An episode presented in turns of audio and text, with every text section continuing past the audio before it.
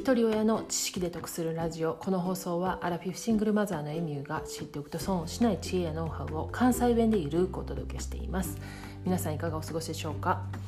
昨日は老化現象の話で自覚があるだけまだ増しちゃうかっていう内容やったんですけれどもたくさんの方からコメントを頂いてましてありがとうございました。もうこの老化現象ネタにもらうコメント私もめちゃめちゃ楽しみでもう一人でねケラケラ笑いながらあるある言いながら読んでるんですけれども羊さんから頂いたコメントはね台所で洗濯機に持っていこうとタオルを手にかけてほんで冷蔵庫のドアを開けるんですと。もう頭と体が一致してませんって。もうこれ本当あります私も。もうなんか洗濯物持って洗濯機行くんですけれどもそこに全然関係ない老眼鏡を置いてきたりとかするんですよね。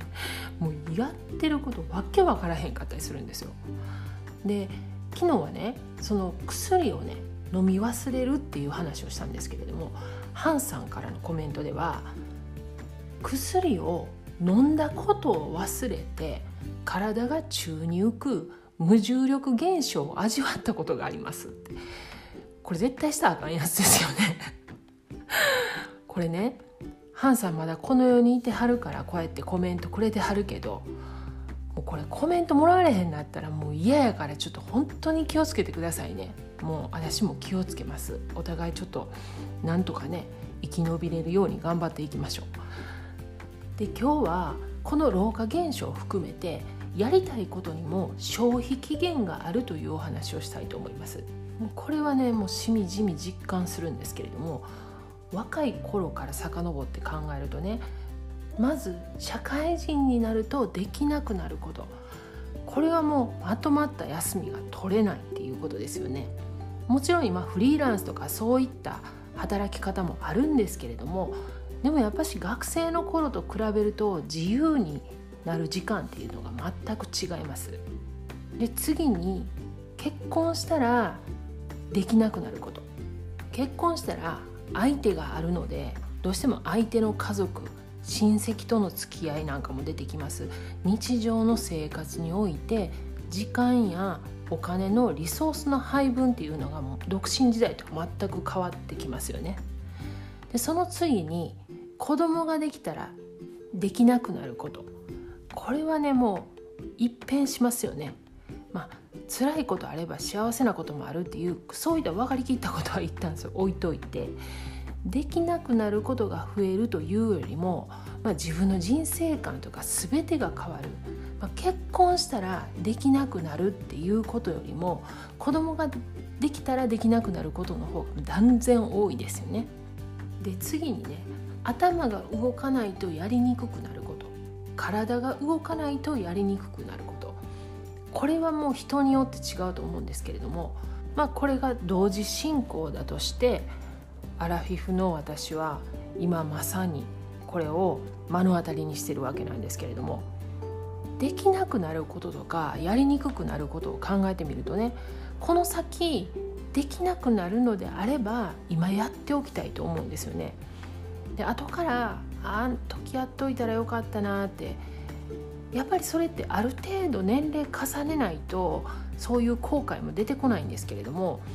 まあ、少しでもね若いうちから分かってたら人生が違うかったんかなって振り返って思うこともあるんですが、まあ、こればっかりはもう分かりません。終わってしまったこと考えても仕方ないんで、まあ、とにかく今できることは何やってねもうそれぞれ自分の年齢で浮かんでくることって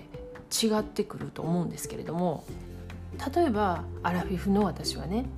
今自分のその体力とその今の頭でできる限りの、ま運動もしたいですし新しい技術ツールとかも触っておけるだけ触っておきたいなって思いますよね。これがまたね5年10年先輩になってくると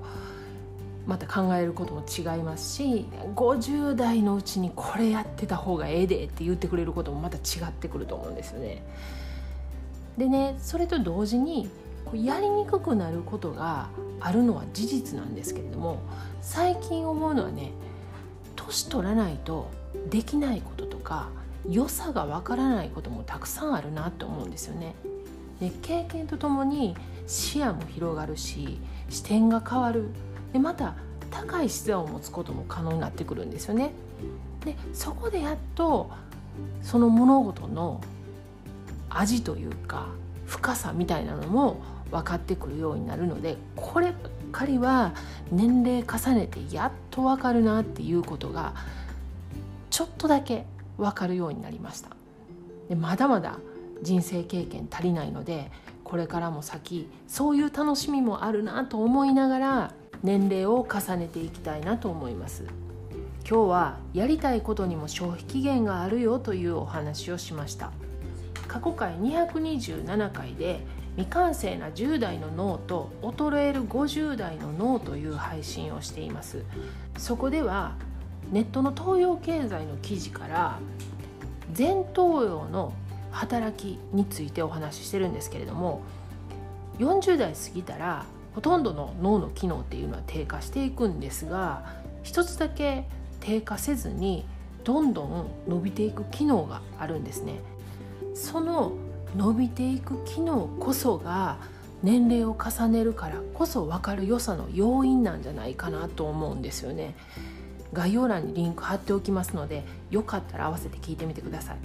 では最後までお聴きいただきありがとうございました。今日も笑顔で